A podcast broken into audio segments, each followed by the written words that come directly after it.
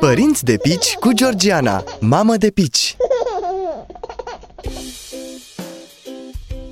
Astăzi îți vorbesc despre cât de des mănâncă un bebeluș.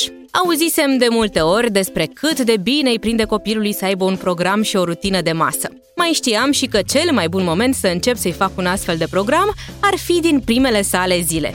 Acum îmi vine să râd când îmi dau seama ce idei curajoase aveam, sau mai degrabă caragioase. Am aflat curând după nașterea fetiței noastre că în disputa părinte-bebeluș înfometat, bebelușul iese mereu învingător. Puterea de convingere a plânsetului unui copilaș este incredibilă, astfel că cea mică și-a făcut singură programul de masă, iar eu eram mereu alături de ea să o servesc. Nu degeaba se spune că alăptarea se face la cerere. Ce înseamnă asta?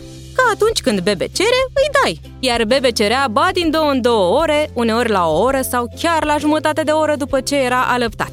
Sincer, n-am stat să număr de câte ori mânca în primele luni. Clar e că nu se mâna nici pe departe cu programul de masă pe care îl gândisem eu pentru fata noastră. Dar ea știa mai bine când și cât îi cere stomacelul, deși pe atunci nu eram prea convinsă de lucrul acesta. Legat de programul de masă, mi-am recăpătat zenul după ce am început diversificarea, cam pe la 5 luni și jumătate. Abia de atunci am început să schițez un oarecare program. Cu mic dejun, prânz, gustare, cină și lapte la culcare și peste noapte. Am zis schițez, că doar fiecare masă are încă o marjă de plus minus o oră, uneori chiar două. Ce îți sugerez? Să încerci să ai încredere în pofta de mâncare a bebelușului. Nu o să reușești de fiecare dată, dar merită să încerci. Te va scuti de foarte multe frustrări.